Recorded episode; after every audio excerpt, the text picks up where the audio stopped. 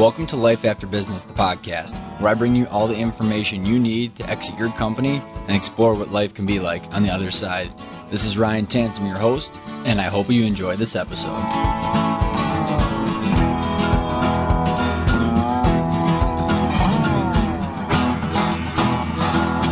Welcome back to the Life After Business podcast. Today's story is about a gentleman named Thomas Smale who owns FE International, which is a mergers and acquisitions firm specializing in the sale of software as a service, e-commerce, and content-based businesses. And the reason that this story is interesting is because Thomas started his career buying $50 to $100 websites, building them up, and then selling them for a profit, so flipping online businesses. And he started realizing that there was such a market for this that people started going to him and asking him for advice. So he built an e-course and then ended up building FE International to where it is today with a business partner named Ishmael Rickson. But they've done $100 million in transactions, about 500 plus deals. So Thomas and I take his wisdom, his experience from the volume of transactions and the deals that he's seen to shed light on what the top online businesses are doing to grow valuable companies and exit to the people that they want to, because there's three different key business models in the online space. And then there's also three different categories of buyers out there, and mixing and matching these to maximize the value of the business and making sure that everybody wins is a great thing for anybody to know when they're looking at the future of their business and where they want to go. So without further ado, I hope you enjoy this interview with Thomas. This episode of Life After Business is sponsored by The Value Advantage. The Value Advantage is a platform delivered via peer groups and or one-on-one to help you build a valuable company that can thrive without you, while putting an exit plan in place so you have the options to sell when you want, to who you want, for how much you want. You're able to manage the business by the numbers, work in the business as much or as little as you want, and you fully understand how the business impacts your personal financials. If you want to know more, check out the show notes or the website. Thomas, how are you doing today? Hey, Ryan. Thanks so much for having me on. Really looking forward to the conversation today. You and I have been exposed in a lot of different Facebook groups and communities that I think have sparked my interest in the whole mergers and acquisitions and business brokerage space of the online communities. So for our listeners, can you just give us a little bit of a backdrop on your background and then how you ended up starting FE? Yeah, sure. Absolutely. So a little bit about my personal background. If we go all the way back to 2010, I was still at college, and like many college students, trying to find ways to make extra money, I stumbled into the world of online business and websites. From there, at the time I was doing a business degree, so I always liked the idea of making money and business in general. I didn't have a technical background. I'm not a designer. I'm not a developer or anything like that. But I spotted an opportunity in the industry where you could buy, I guess, badly packaged businesses and improve them to increase the value. So I started out buying very small websites, $50, $100, increasing the value of them, either through better presentation or some like slight improvements to the business. And then I was reselling them for a profit. So I did that for a little bit of time, got quite successful at that, and then launched an e-course teaching people how to buy and sell businesses for themselves, like very small businesses. The majority of deals I was doing was say $100 into $1,000, but there was a big demand for that market. I was just finishing. What kind of businesses are? Sorry to interrupt. What kind of businesses are like $50 to $100? I mean, what is that? Yeah, so back then, I mean, it would have been slightly different market if we go back nearly 8 years now, but they would be kind of like template websites, so just starting out, maybe a little bit of content on there. And you could increase the value by, one of the things I used to do was kind of improve the package that was included. So it'd be like, hey, buy this, you get a year of free hosting, you get a SEO guide, you get a marketing guide, I'll give you a list of contacts, here's some affiliate programs, that kind of thing. So a lot of it wasn't really doing anything to the business itself. It was packaging it to increase the value. Mm-hmm. So that course did quite well, got very popular. It was my first course, so I guess I kind of got lucky. Off the back of that course, a lot of people were like, hey, Thomas, this information is great. I really appreciate like you teach me how to sell or how to buy, but what if I don't want to do it myself? Can you just sell for me? So that's how I guess accidentally pivoted into the world of M&A and brokerage. This was, so yeah, middle to the end of 2010. From there, that was when FE in its very first iteration was born. So we started selling quite small sites to people, and it really just snowballed from there. In 2012, my current business partner, Ishmael, who I went to college with, joined, and he had kind of left college, and as many people who do a business degree do, had gone and worked in investment banking. So he had a pretty successful career there. But I called him one day and said, hey, Ishmael, I've built this company.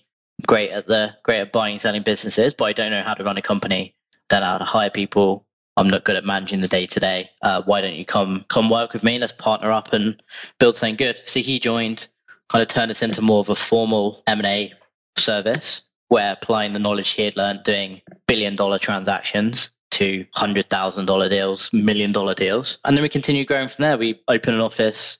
We started out in London, and then we continued to grow. And since then, we very much just snowballed, continuing doing bigger and bigger deals, hiring more and more people, opening more offices. We now have 3 in 3 different countries and 3 different continents, actually.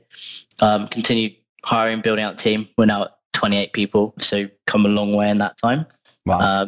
And now, for context where we're at the moment, we do over 100 deals a year. We've completed over $100 million in transactions. And last year and the year before, we won, well, quite a few awards, but the IBBA, which is effectively the Business Broker Association in North America. Mm-hmm. We won their Deal Maker of the Year award and Top Producer of the Year, which means that we sold more businesses, verified businesses, that is. There's lots of people that claim to have sold but can't necessarily prove it. Sold more businesses than any other broker based in North America, and also the most by value. So that was... Wow, that's really cool. Yeah, thanks so much. So that's one of the things we won last year, and that's really helped us, well, and the year before, and that's helped differentiate us in a space that's still a little bit Wild West, particularly as it's focused on online specific businesses rather than, I guess, like traditional offline businesses that have been bought and sold for hundreds of years or thousands of years. Well, that's crazy. Your volume is just taken off, because I mean, every time I see one of your publications or something out there, it was like, it said 60, and then I saw 75 million. So you guys are really kicking butt out there to hit over the 100 million. Absolutely. It's just a case of, I mean, the advantages of building a team like we have. It's the business is not me. It's not Ishmael. We've got the whole team there who work on the deals and get them through. And the vast majority of weeks, we're closing 2 or 3 deals, varying in size, anywhere from 20, 30,000 on the low end for us up to 10, 20 million is the high end of our range at the moment. Well, and in your volume and the sheer amount of transactions that you see is why I'm excited to talk to you today, because there's a lot of things people do right and wrong. And, you know, as you mentioned in your space, you know, there's a couple firms that kind of do what you do, but it is very, like you said, wild west versus like in the Twin Cities here, there's the handful of business brokers that have been doing it forever. They've got the kind of the status quo. They post everything on their websites. And I think you guys are actually pushing them to even fine tune their models because of how professional you guys have become. So I think it's pretty cool. And if we can dive into your guys' knowledge on what you see that people do right or wrong. Okay. With the businesses that you had talked about, you started in value creation. So I think, what are the things that you see people do that are the top ways that they can create value in these online businesses? Yeah, so I think the first thing that is important to do, maybe this is like a bit of an obvious answer, but it's actually like figure out what you're worth at the moment and like increasing the value. Like how much do you want to increase it by? Because there are lots of different things you can do, and some of them might involve a fundamental change of business model. Some of them might not. So a lot of the time, a lot of my conversations with people are, your business is great, you're doing really well. Here are a couple of things you should focus on. But the way you're going to increase the value of your business is just by increasing the top line and also the bottom line profitability. Let's speak again in 12 months. In other businesses, it may well be that they are quite a long way away from where they want to get to or increasing the value. So they need to do something completely different. So quite a common one in there is, and this really applies to any business model, like online, offline, whatever it might be, is building in recurring revenue into the business. Some businesses suit that more than others. So we sell a lot of SaaS, so software businesses with a recurring subscription. Those are always, by their nature, recurring revenue. But often with service-based businesses, for example, they might be a one-time sale. And there are ways you can transition that into maybe having a monthly contract instead, or a base retainer. So building recurring revenue streams is always a good way to increase value. From a buyer perspective, you've got that. So before you keep going, because I'm sure you've got a bigger list, one question I got for you is, how many owners know how much their business is worth when they come talk to you? I would say, so if we go back 7 years, when I started, almost no one. The vast majority of people didn't really have a clue. These days, I mean, we've put a lot of my time, a lot of Ishmael's time is spent on podcasts like this, going to events, speaking on stages, publishing content, whether that's written, audio, video, or whatever that might be, educating people about valuation. And we've offered people free valuations since day one of the company. So people are definitely getting more educated than they have been. I'd say the majority of people we deal with now, assuming they actually know their numbers, most people have a ballpark idea of what they're worth, say plus or minus 50%. It's quite rare for someone to come in and think, I'd say almost never do people come in and think their business is worth less than we think it's worth. And it's quite rare for someone to come in and think their business is worth substantially more. So they think their $1 million business is worth 10. Yep. So my gut feeling would be plus or minus 50% for people who have a business that's at least profitable and would be sellable. And then you get a lot of people who aren't really making anything and have unrealistic expectations. But that's there's always that's not really our target market. So I don't have enough conversations with those people to know. Well, and what I think is really cool about this the online business is that I have found very much unique compared to the traditional Main Street up and down middle market is that a lot of them are built to sell, or they've got the intentions in mind, and they're doing things a little bit differently because of the education companies and people like you are doing around that, versus the Main Street where there is a lot of people that they just don't know. I mean, and it takes a lot more time and due diligence to find a valuation in the Main Street market than it is to do it on an online basis. Because I think I talked to one of your brokers, and you know, he only meets one out of every three people he works with in person, which is crazy. Yeah, absolutely. So we try and meet as many people as we can. But the nature of the industry, I mean, one of the advantages of an online business is that you can theoretically, most of the time at least, run it from anywhere in the world. So while travel probably 40 weeks a year, we do a lot of events, it's still difficult to meet everybody. So let's kind of keep going into your, you know, the value creation drivers that you've, you know, recurring revenue is one of them. And I think everybody just yearns after that because of how ridiculously amazing it is, just even from an operational standpoint. What are some of the other things that people are doing? You know, you right before you and I jumped on the call, you were talking about as a real business starts to form out of this online world, it's, you know, they close to 500,000, and then you're growing as you're getting more of an infrastructure. What else are people doing besides growing the top line and the bottom line and recurring revenue that you see that is really, really working well? Yes, we deal with a real range of businesses. One of the things that I see quite commonly, particularly with smaller businesses as they've begun to grow, is the most successful and the most valuable companies, but in terms of multiple at least, they are extremely process driven and system driven with what they do. And that is completely non-reliant on business model. So any business model, you can build a system and process, or systems and processes around what you do. So that could be everything based on like the tasks as an owner you do every day, to systemizing things for your team and employees. And those things kind of go hand in hand. If you do a good job of documenting your processes, then when a new employee comes in and joins the team, you can kind of train them much quicker.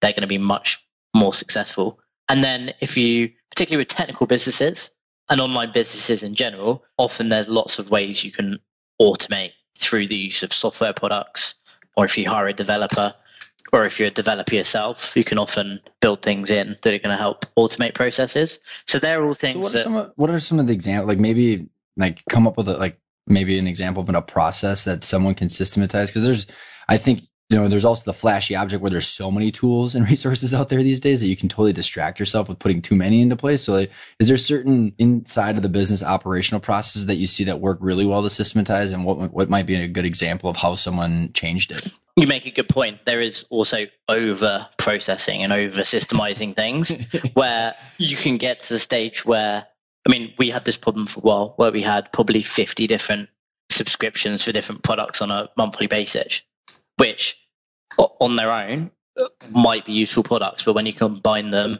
it gets very complicated in the day-to-day. So some of the better systems and processes I've seen is where people have built out teams that follow the same process on a consistent basis. One of the most common ones that we see is with content-based businesses. This will usually be businesses that rely on traffic from Google or search engines. And they're generally going to be ad-based or affiliate-based sites. But this can also happen for software companies, e-commerce businesses as well. I've seen some pretty interesting approaches to content marketing where using something like Trello, for example, you can create an entire calendar of content well in advance of where you want to publish it. And then you can build processes for your team or freelancers or contractors or whoever you're using to go in, put together the content, how to research the content, how to write the content, what style to use, and then all the way through to when it should be published, how it should be formatted, how it should then be distributed. And then these things will tie in with everything else in your business. So then how does that tie in with your social media? What should you do when a new blog post goes out?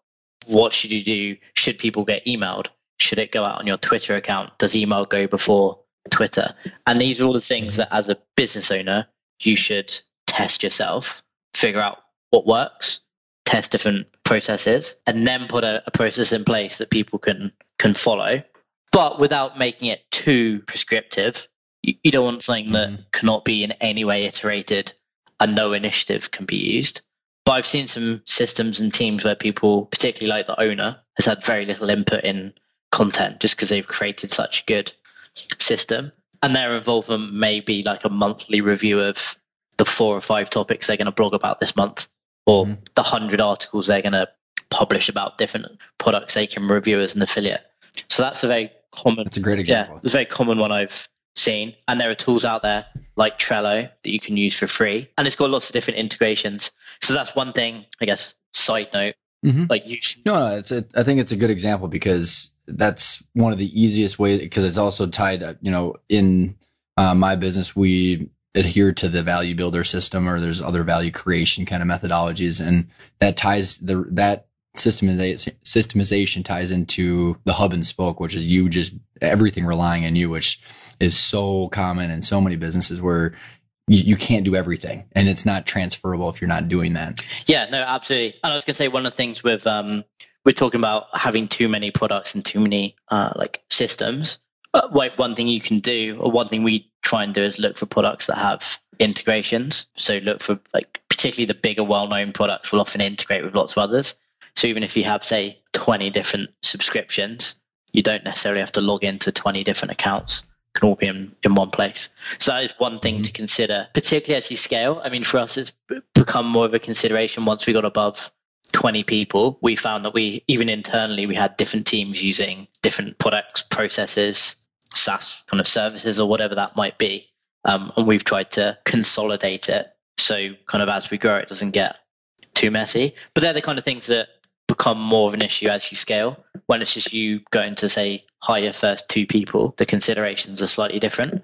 But the earlier you think about it, I definitely wish when I started out, I kind of put more thought into what we were going to use rather than just signing up to anything that looked good and then figuring out on the end. Well, it's so funny because I mean, I love this world that you talk about because I'm very much the flashy guy. So I'll sign up for everything and then use half the stuff. Yeah. And as I'm trying to over automate stuff, but coming from the mid market space for our old business, it's so the opposite where you have to go through this huge, which is why they're so antiquated, because they have to go through this huge approval process to have any kind of new product. And so you can't be as nimble. So I think, to your point, I think to, premeditate some of that stuff is important, but kind of being able to change on the fly to get the better and the better product for the right process is also extremely convenient. Yeah, no, absolutely. Definitely one of the things that's attracting more and more people into the world of online business as well, in that those who come from an offline background kind of have seen the frustrations and the kind of negatives, and they look at an online business as a kind of something that ticks a lot of boxes that the offline world doesn't necessarily do. Well, I was I was showing one of my clients who does the exit planning value building with us a bunch of your listings And this is, it might spin off into a good conversation, because I was showing him the pre-tax profit on some of these businesses in correlation to the top gross revenue. And I'm just like, look at this. And I know someone that's got, I mean, I looked at one of your business, I think it was 800 grand in revenue and 500 grand in pre-tax profit. And I just looked at one of my other clients who's got 110 employees, a 30,000 square foot building, 40 cars, all this infrastructure. And here is someone online that's got a very, very mature business that's doing the same amount of EBITDA. I just was like floored. I'm like, why would you want that risk when this is available? Yeah, no, absolutely. That's definitely one of the other things that people like is the profitability, particularly in the smaller businesses where you don't necessarily have to have a huge team to be able to have a huge amount of output, which is primarily down to the fact there's so many products out there that help you kind of scale these things without the need for, you don't need to manually do many things in an online business, assuming you set it up properly, which is like can make it so much more profitable without the need for 100 employees. Right. So I think if we can continue down the value driver conversation, but maybe we take a different approach to it where when you're looking at these, so the buyers that are coming in, because they're looking for specific things. And I think that is the same thing that these business owners should be doing, because you want to marry those two up so everybody wins. You know, what are the buyers looking for when they're looking through your listings? They're looking for a business. What are the things that really are attractive where they'll pay more money for it? Yes. I mean, I would say on a maybe slightly tricky answer, but it really depends. Everyone has something different they're looking for and different like needs or wants they're trying to fulfill. There's no like one thing. It's not, so for example, not everybody is necessarily looking for a business that's extremely profitable. I mean, most people are looking for a business that's growing, looking for a business that's profitable, looking for a business that's in an evergreen space, looking for a business that has recurring revenue, looking for a business where the owner spends 2 hours a week. So I guess they would be on the wish list for the majority of people. But there's lots of people out there. I mean, we have a pretty deep network now of people looking for all sorts of different things. Some people like buying companies that aren't growing because they have a marketing background and they see the opportunity where the current owner either didn't have the resources to do. So there is a real range of needs and wants out there. There's not necessarily like a right or wrong way to like run your business. I mean, ultimately, I always say to people, when you're selling, you only need one buyer. It's not like you're trying to build a business that 10,000 people think is great. That's not necessarily what you need to do or achieve. So yeah, you can tick all of those standard boxes that most people want, but almost every business, I mean, assuming it has strong fundamentals and it's profitable, someone is going to like that business, or hopefully multiple people. So then there's, I think it's a good answer that you have, because I do agree that it depends, because you want to have the buyer that's ideal for the business you bought. So if you're a business owner and you're growing one of these businesses, you know, you got recurring revenue, systemizing your operations. What are other things other than, so that way you can enjoy the business at the same time, that you knowing or having some sort of idea of who the ultimate buyer might be could change how you build that business. So how, if you're a business owner, how do you marry those two things up, knowing kind of hopefully who you're going to sell to or what type of buyer and what you're doing today? Yes. I mean, I think the key there, going back to what we were talking about earlier about knowing the value, it's also knowing what you would like to achieve. And then that will potentially dictate the kind of buyer you're going to be open to as well. There are some businesses and some strategies that are going to be more suitable to a strategic buyer. So they're only going to be relevant to someone who already knows your industry and wants to buy in that space. My approach with exit planning for clients is work on your business so it is attractive to as wide range of buyers as possible, so you have the highest possibility of a sale, rather than, and I know a lot of people kind of prefer this approach, building a business with, say, 3 to 5 buyers in mind, which can work well. And you hear a lot of people who've had successful exits using that approach. But if you want, so our current success rate for deals we take on is around 95%. If you want a very high certainty of selling a business, then you want to kind of do the basics right and be in a position where as many people as possible want to buy that business, while taking into account that ultimately you do only need 1 or 2 people, but you want ultimately a business that someone is going to be motivated to buy.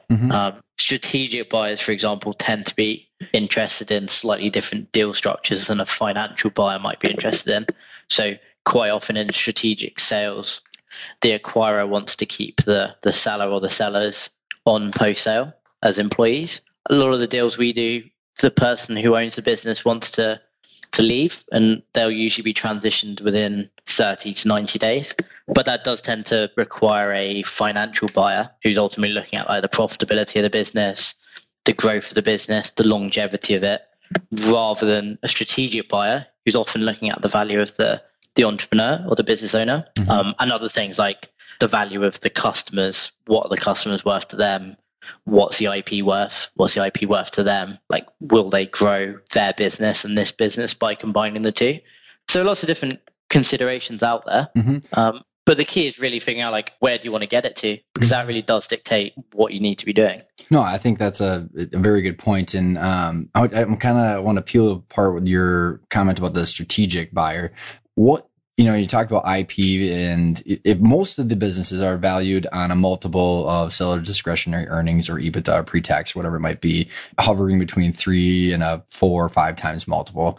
When you have IP and a strategic sale, I know a lot of that stuff goes through the window in negotiation, because you, if you're the seller, you can kind of figure out what it's worth to that strategic buyer.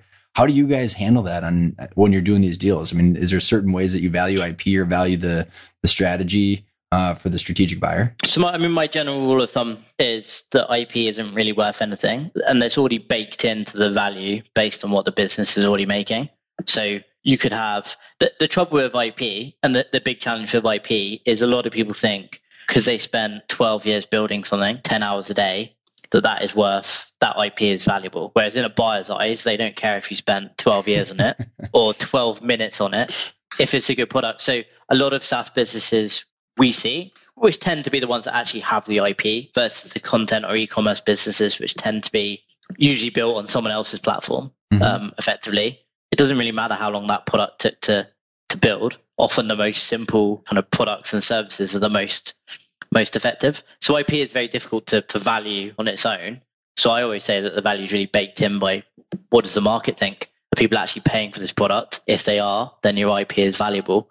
And then, I mean, from a buyer perspective, if you do have a strategic buyer, they may look at it as, hey, what's it going to cost us to replicate this product? The challenge with that approach is if your business is already profitable, then chances are a multiple of profit is going to be more to you than what they value the IP at. So let's say, for argument's sake, you're making $100,000 a year net, and we use a 4 times multiple just for like a reasonably fair average to a $400,000 business. Your IP would have to be worth more than $400,000 or cost the buyer more than $400,000 to replicate. And that $400,000, particularly in 2017, goes quite a long way with developers. So you can get a lot built for that. And even when you take in like the opportunity cost and the time it's going to take, often the financial buyer is willing to pay a lot more than the strategic buyer, who's only really interested in one thing. So IP is ultimately difficult to value. I usually say to people it's baked into what's there already. Buyers are often willing to pay more, or there'd be more buyers interested in buying something unique. But at the same time, there are also a lot of buyers who want something that's relatively simple, built off like a well-known framework. So in the content website space, for example, buyers like a business that's built on a platform like WordPress, because there are tens of thousands of people who know how to use WordPress. So it's quite simple to run. And in that case, having your own unique platform you've built doesn't necessarily increase the value at all. Because there's always a lot of be a detriment to the value. Precisely. So there's no real like right or wrong answer to that question. I'd say generally speaking, IP is not really worth anything. It's baked into the value of whatever your customer's already generating. And with the exception of, which is not really something we deal with, like if it's a true IP sale where you have a patent and the target market is say 5 public companies in that space. But that's a little bit different from what we usually do. So not really something I know a huge amount about. Well, I like how you articulated that, to be honest, Thomas, because the IP is what allowed you to create that cash flow. So like you said, it's baked in. I mean, it's what allowed you to have a business. Exactly. I mean, that's generally quite an unpopular answer. A lot of people would be like, hey, Thomas, that's bullshit. Like I did an MBA and I spent 5 years building this. It's worth millions. Oh, so and they may well be right, but it's kind of like... It's kind of like in the mid-market Main Street businesses where like, oh my gosh, you have no idea, dude. I like started out of my garage and I was like, you know, driving a piece of crap cart. And it's like, dude, no one cares. Like, yeah, no one cares how you started the business and how long it took you and you mortgage your house. I want to know, what did you do the last 3 years in profit? Yeah. I mean, I would say one thing that, I mean, story is somewhat important. I mean, when it comes to selling a company, you want to get on with the person you're buying the business from, and vice versa. As a seller, you want to get on with the buyer. So the story is important, but also as a business owner, it's important to realize that, like you say, ultimately no one really cares that you spent 2 years eating ramen noodles from your bedroom and making no money, which is like, I guess, the non-sexy part of entrepreneurship. No one really talks about it, but every entrepreneur has been there and done it. It just doesn't get talked about because ultimately no one really cares. That's what gives you the war story, the war scars, right? And makes you a better person. Yeah, exactly. And I mean, generally, I'm like, that crowd tend to be the kind who are selling the entrepreneurship dream to people who are like getting into it, and they'll push past the stuff that's actually difficult in the beginning, where people want to take the shortcut. But it's the same with business buyers as well. They don't really care about what happened before. They just want the end result, which is, I guess, a profitable business. So aside from recurring revenue, systemization, and some of these, what are the people that are selling? I mean, it's interesting because, I mean, you guys, that's a pretty quick time frame, the 30 days to 60 days for a seller to back out after teeing everything up. And that proves the systemization. What are some of the things that people are doing well to either make that a clean cut or getting more value for their businesses, or other things that you've seen as a common trait? Yeah, so I think one, I guess, fundamental approach that you should have if you want to sell a company or build a company long term, and ultimately everything involved in exit planning, should be something that makes your business better on a day-to-day basis. If you're doing exit planning wrong, is where you're making decisions that are detrimental to the business or you personally, because you feel like it's going to make the business worth more. Proper exit planning should be increasing the value of your business through growth generally. So I guess in relation to that, one of the things that's important is making long-term decisions. So a lot of people think, oh, if they're going to increase the value of their company, all they need to do is cut the net profit, like cut all their costs, fire all their staff, stop paying for all their subscriptions. And that tends to be quite a short-sighted view. Those who tend to do better and actually build a truly valuable company are ones thinking about getting the company to where it needs to be in 3 years' time, 5 years' time, or 10 years' time. And that involves a completely different decision in the day-to-day versus how do I make the business make as much net profit in the next 90 days, mm-hmm. which is one of the challenges with, it's that creates a challenge for buyers in the market, because you need to figure out when you're looking at a business to buy, has that seller been thinking for the long term and putting things in place that are going to make that business thrive in 5-10 years time? Or have they been cutting corners, building a business that's sellable, but in 6 months time is going to be nothing or decline? So that does create a challenge, because you have to figure out if you're dealing with someone who has thought for the long term. And while they may have been thinking about selling in the back of their mind, ultimately they've been making decisions that are good for the long term of the company. And that's really something that increases the value as well. If it's like they've been consistently investing in good people, have they been consistently investing in good content, good technology, all of those things kind of tie in to make a successful business. They're not like specific things as such. There's no like hard and fast strategy that's going to work, because it really does depend on your business. But just thinking long term is important and attracts buyers. I always talk about having like a foot in the monthly annual cash flow bucket, and then a foot in the value creation bucket, because I see a lot where whether it's lacking the investment in staff, or like in a lot of the customers that I work with, where they don't want to hire a president who might cost them over 6 figures. But that the reality is that, $100,000, which is, 100, 120, which is $10,000 a month, might actually cost them a multiplier, an entire % on their overall company value, because there's not a management team in place. So the short time, the short cash flow is important, but it's also, like you said, value creation. Yeah, absolutely. I think that's a good way to look at it. As you know, you guys work with a lot of different industry types too, right? The different types of online businesses. Can you kind of give us a rundown of the different types, and then Are there certain specific businesses that you see that are, you know, more available, or maybe not available, but more profitable for the business owner and more valuable when they sell? Yeah, so we break down our target market into three key business models. And then within those business models, I guess there's sub-business models or some businesses that might overlap two or maybe even three models. So we primarily focus on SaaS companies, e-commerce companies, and content-based companies, and then like a real kind of mixture within those different industries. In terms of what's like most desirable and what does best, I mean, quite honestly, we have a real range and variety of buyers who are looking for like all different sorts of businesses. So I wouldn't necessarily say there's like a popular business model or an unpopular business model as such, particularly if you've done the fundamentals right. And I've been quite conscious as we've been talking to talk about things that anybody can do in any business. You don't have to be a developer. You don't have to be an MBA. You don't have to be a great marketer to do all of these things. They're like basic things, which kind of, I guess, are like might seem boring. They're not like growth hacks or anything like that, but they do work. And often like the most obvious done well are the things that are really going to benefit in the long run. Mm-hmm. I mean, in terms of valuation, the businesses we see achieve the most are almost always SaaS companies. And that's really down to the fact that they have that recurring revenue element we spoke about right at the beginning. Buyers like the predictability of a business that has recurring revenue. Mm-hmm. And my view on that has always been that the reason people like that is if they take over the business tomorrow, even if they suck at marketing and suck at operations, assuming the business has been fundamentally built right, that business is not going to go to zero. It's going to continue making money. So the risk of losing your money is very low versus a company like an e-commerce business, for example. If you run out of stock, you're not going to make any money. Fact. Mm-hmm. You physically can't. So SaaS businesses are always popular in that respect. And going back to the IP thing as well, I know I said that IP is not worth anything kind of on its own in general terms. But often if you've got a SaaS product, it's probably something quite unique. So in that respect, it's quite defensible. Buyers like that. It protects the recurring revenue that you've got built. Yes, exactly.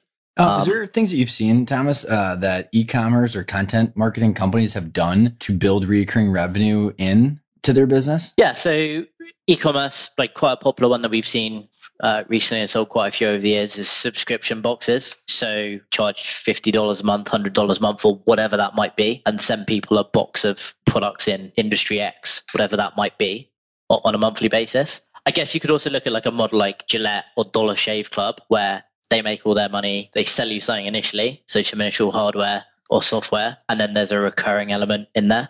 So with e-commerce, for example, you could charge people for like maintenance. Extended warranties are quite common things you see. Insurance. It could well be that you actually have a product and then you've got a back-end club. So people who love your products and use your product then pay for a membership. If you look at like the much bigger companies out there, Amazon is a great example. I mean, they sell physical products, but they have 80 million subscribers for Amazon Prime. So that's how they've done it. Yeah, exactly. And obviously not every business can launch Amazon Prime, and it'd be ignorant to think you can, because ultimately people aren't going to pay $50 a month or so $50 a year or whatever Amazon Prime is these days to buy probably once a year from you. Mm-hmm. But there are still ways you can put things in there. So, for example, the other day I was looking to buy some cat food, and there are lots of different companies out there these days offer subscribe and save services where it might be, say, $50 to buy the product. Or if I sign up for a monthly subscription, it would be a kind of $40 a month. So think about ways you can incentivize people. And it does depend on the product you're selling in an e-commerce business. Some are more suitable, like cat food, for example, is a great one. I want to buy that every single month, and I don't want to have to worry about it. I just want it to get delivered. So signing up for something like that makes a lot of sense. Some products, that doesn't make sense. You might need to look at it in a slightly different way. Or in some businesses, like we spoke about right at the beginning, you might not be able to build recurring revenue. It might make more sense just to keep doing what you're doing and do it really well, rather than worrying about building in recurring revenue that doesn't really make sense. Content-based businesses, content really does vary. So it can be businesses that rely on ad revenue, affiliate income, lead generation income, lots of different things in there. One thing you can do is look for affiliate programs of products that are sold on a subscription basis, and then look for ones that will pay you kind of a monthly rev share on that. That really will involve some research, but I'd say almost every industry these days has some sort of product in that industry that's sold on a monthly recurring basis. Another thing with content is the most kind of common recurring revenue in that space is like a membership site. So similar to e-commerce business, you can build like a group of people who are really interested in whatever topic you are talking about and then sell them a monthly or an annual membership plan. And maybe for that, they get access to premium content. Mm-hmm. So a traditional membership site model. So that's where when we go right back to the beginning, I was talking about figure out where you want to get to, because almost every business can pivot into having recurring revenue, but it doesn't necessarily make sense for everybody.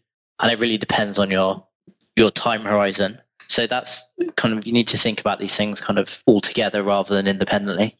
Well, and really having your customer in mind too. So that way you can make sure that it makes sense for them too, because I think there's a lot of different ways that you can kind of reframe how you're delivering your products and services, but it has to make sure your customer is willing to buy like that.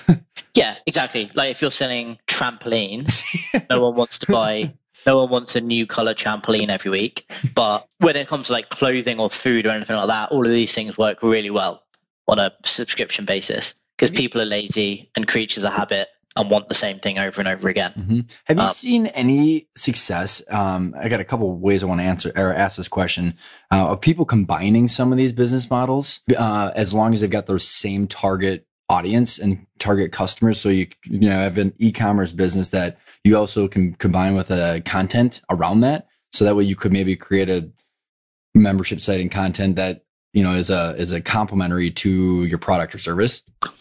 Yeah. So, I've definitely seen products where someone has sold like they've had an e-commerce like platform and they've sold a physical product. And then on the back end, they've either had a membership site or perhaps a software product. Quite often hardware and software go hand in hand.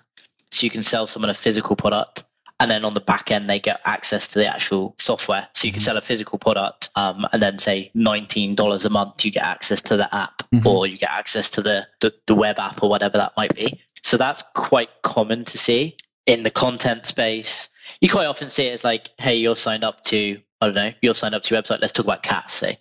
So you like cats. You're signed up to their kind of daily or like monthly cat newsletter. You're in a membership site where you learn a lot about kind of looking after them, what to feed them and things like that. And then off the back of that, you can sell physical products to them. Mm-hmm. So quite often you can do a combination and you really should do a combination. And that's where if you have a content-based business, affiliate programs could be so powerful to test the business model. So one thing that you can do with a content-based business, if you're promoting, say, the Amazon affiliate program, promote that to your readers or users or listeners or whatever they might be or whatever medium you're using. See what they buy on Amazon, which is very easy to do, and then create and launch a product that is that. It may well be there's a particular product that they're all buying consistently. Or it may even be something like very simple, like you could create a book on the topic that you're writing about, list it on Amazon using CreateSpace, which is something that takes 20 minutes to do, as in once you've written the content, that is. Mm-hmm. And then straight away you have a physical product you can sell. So there are tons of different ways you can do it. But it ties back to what you said, like you need to know your audience, but there are ways you can test knowing your audience with things like affiliate programs, see what they're buying already, test their buying habits, and all sorts of different things like that. Well, and I think, you know, you hit on a bunch of good points, and I truly believe that you kind of almost have to start doing this stuff to be defensive against the Amazons of the world, because you have to create raving fans and diehards for your brand based on whatever their interests are. I got a couple buddies that are in the e-commerce space. One of them his company's called Fruit Share. So he does a subscription where it's like 2-day delivery from picking to doorstep of fruit. And so you can do the subscription box, but then, you know, you got the Amazon buys Whole Foods and the whole world, you know, kind of takes a little bit of a notice, right? And he goes, oh crap, now what? But if if you can combine that e-commerce subscription with potentially, you know, a whole membership site where it's all about healthy living and eating, and you got blenders and all this other stuff that you could wrap around it. Now you've got diehards that are not just buying fruit from you. Yeah, exactly. So tons of different ways you can do it. And I agree. I mean, I think if you want to be competitive long-term, particularly in the e-commerce space, you need to differentiate yourself for someone like Amazon and figure out like, how can you get ahead? How can you get people kind of loyal, diehard fans. And I guess one of the advantages of running an online-based business, with the usual lack of overhead that we were talking about, you can build a very profitable business for one person or maybe a couple you don't need to be at Amazon scale or anywhere near it. So you can make a lot of money. You don't need to make $500,000 a year in revenue, make 50% margins, and that's quite a nice living for people that live most places in the world. I wouldn't suggest moving to Boston, but there are lots of other places you can live where that's a good living. 3 months in, and you're already having a little bit of regret or what? As you were talking about building these raving fans and your brands, I think that ties back into your original or one of your original points about every buyer's different. It's because if I'm not super interested in a specific topic around this stuff, you don't necessarily want to dive headfirst into that industry because just of the nature of the interest. So I think that's a good segue into, you've mentioned financial buyers, you've mentioned, strategic buyers. Kind of give us the spectrum of the different types of buyers. Where are they coming from? And then how do you guys go about finding them? Yeah, so I usually categorize buyers into three main categories. Two we've actually just spoken about. So financial buyers, and their primary focus is on the underlying financials and profitability of the company and the longevity. Then there's strategic buyers who are still interested in that, but they're probably most interested in how it will benefit or combine with their existing business or businesses. And then maybe some other things in there, like the value of the IP that we spoke about, like the email list, the customer base, various other things in there, depending on the buyer. Some strategic buyers as well might actually not really bother what they have already. They might just be interested in a specific business model where they can apply a process they've created. So, for example, the content creation process. If you have a good content creation process and team, you could buy any business that relies on new content, regardless of the niche, industry, or monetization model, and you could probably grow that business just by rolling out the process. So strategic buyers can kind of be in all different, walks of life and approaches. And then we have buyers who tend to be, smaller investors or hobbyists who are looking for a hobby.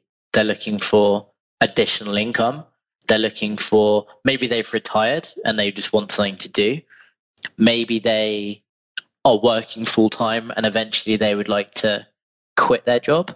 Maybe they've just moved somewhere and they can't get a job and they want to run a business. That group tends to be more interested in whether they actually like the business. Financial buyers tend to be more interested in the financials.